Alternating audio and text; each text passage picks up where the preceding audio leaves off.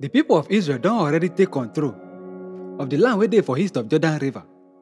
Now them get all the land from Arnon Valley take reach Mount Hermon and all the land where they along eastern side of Jordan Valley. Now all the kings where Israelites defeat to take this land be this. Dem defeat King Sihon of Amorites where they live for Heshbon city.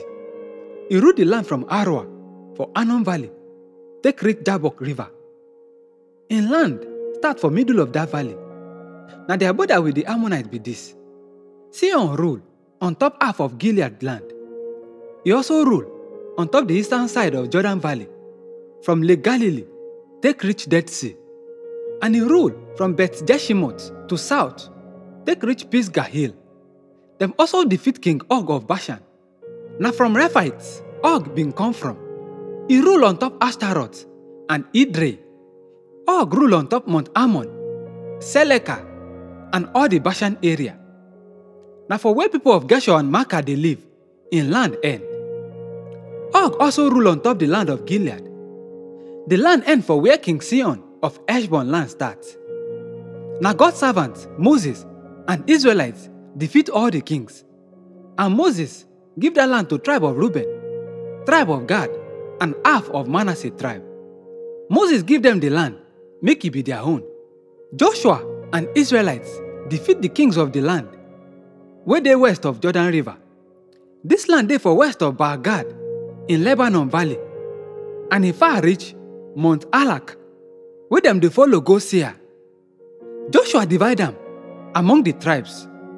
Part of am na the hill country, the western foothills, the Jordan Valley, the eastern mountains, the desert, and the Negev.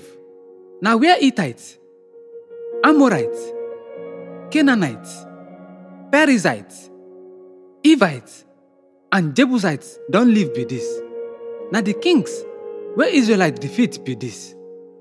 King of Jericho, king of Ai near Bethel, king of Jerusalem, king of Hebron, king of Jarmuth, king of Lachish, king of Eglon, king of Gezer, king of Debir, king of Geder, king of Hormah, king of Arad, king of Libnah, king of Adullam, king of Makkedah, king of Bethel, king of Tappuah, king of Hepher, king of Aphek, king of Sharon, king of Madon, king of Hazor, king of Shimron Meron, king of Achshaph, king of Taanach, king of Megiddo, king of Kedesh, king of Jokneam in Carmel, king of Dor for Mount Dor, king of Goyim in Gilgal,